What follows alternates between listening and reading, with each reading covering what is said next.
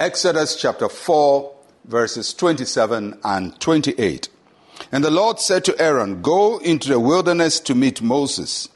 So he went and met him on the mountain of God and kissed him. So Moses told Aaron all the words of the Lord who had sent him and all the signs which he had commanded him. After that scary situation at the encampment, Moses now has to go out and meet Aaron. And so they meet in the wilderness. Moses ran away from Egypt, hated by both Egyptians and the Hebrews. The Hebrews hated him because he presumed to be their leader. The Egyptians hated him because he presumed to be a liberator. On both ends, nobody liked him. So uh, God saw that Moses had this fear about acceptance. So he sent somebody that Moses could accept his brother, his older brother, Aaron. And Aaron was a family member. He could really receive Moses without Moses feeling threatened. And when you read the sequence of events in this passage, uh, God spoke to Aaron about the same time he was speaking to Moses. So, whilst Moses was receiving instructions about his mission, God was also telling Aaron about Moses and the mission uh, he had given to Moses. So, on both ends, God was speaking to them, preparing each of them to meet for the mission ahead of them. Throughout the Bible, we see that on many occasions when God calls people, he joins them to other people. God may call us alone, but in calling us, He also calls other people alone and joins them to us. And the reason God does that is because He knows our insecurities, He knows our limitations, He knows what we can do by ourselves and what we cannot do by ourselves. And so He would always bring people into our lives who are there to help us be the best for Him. And Aaron was the man that God had chosen for Moses. And he was right for the moment, just as Barnabas was the man that God chose for the Apostle Paul. Barnabas was well suited for Paul.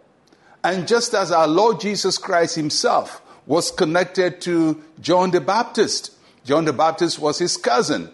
Many people were not ready for Jesus' ministry, but John was ready for him, and John was the person who embraced Jesus and introduced him to Israel. And when you look at the passage when Moses and Aaron met, uh, Moses was so comfortable with Aaron that he shared everything that God had told him. And that that can be a very dangerous thing to do, to tell people your ambitions and your hopes and your plans. But when you talk to the right person, it becomes a blessing. And Aaron was the right person. Moses says, This is my brother. He's my older brother, but he loves me and he cares for me and he will, he will sacrifice for me. And Moses told Aaron everything. There are people in your life that God puts in your life whom you can share everything with, whom you can share your dreams with, your hopes with. Sometimes it's a spouse, a husband or a wife. Sometimes it's a brother. Sometimes it's a friend. Sometimes it's a mentor. But whoever that person is, God connects you with that person and builds a team between you and that person. Even if they don't become part of your organization or are not part of your organization, they still become a place of encouragement, security, and safety.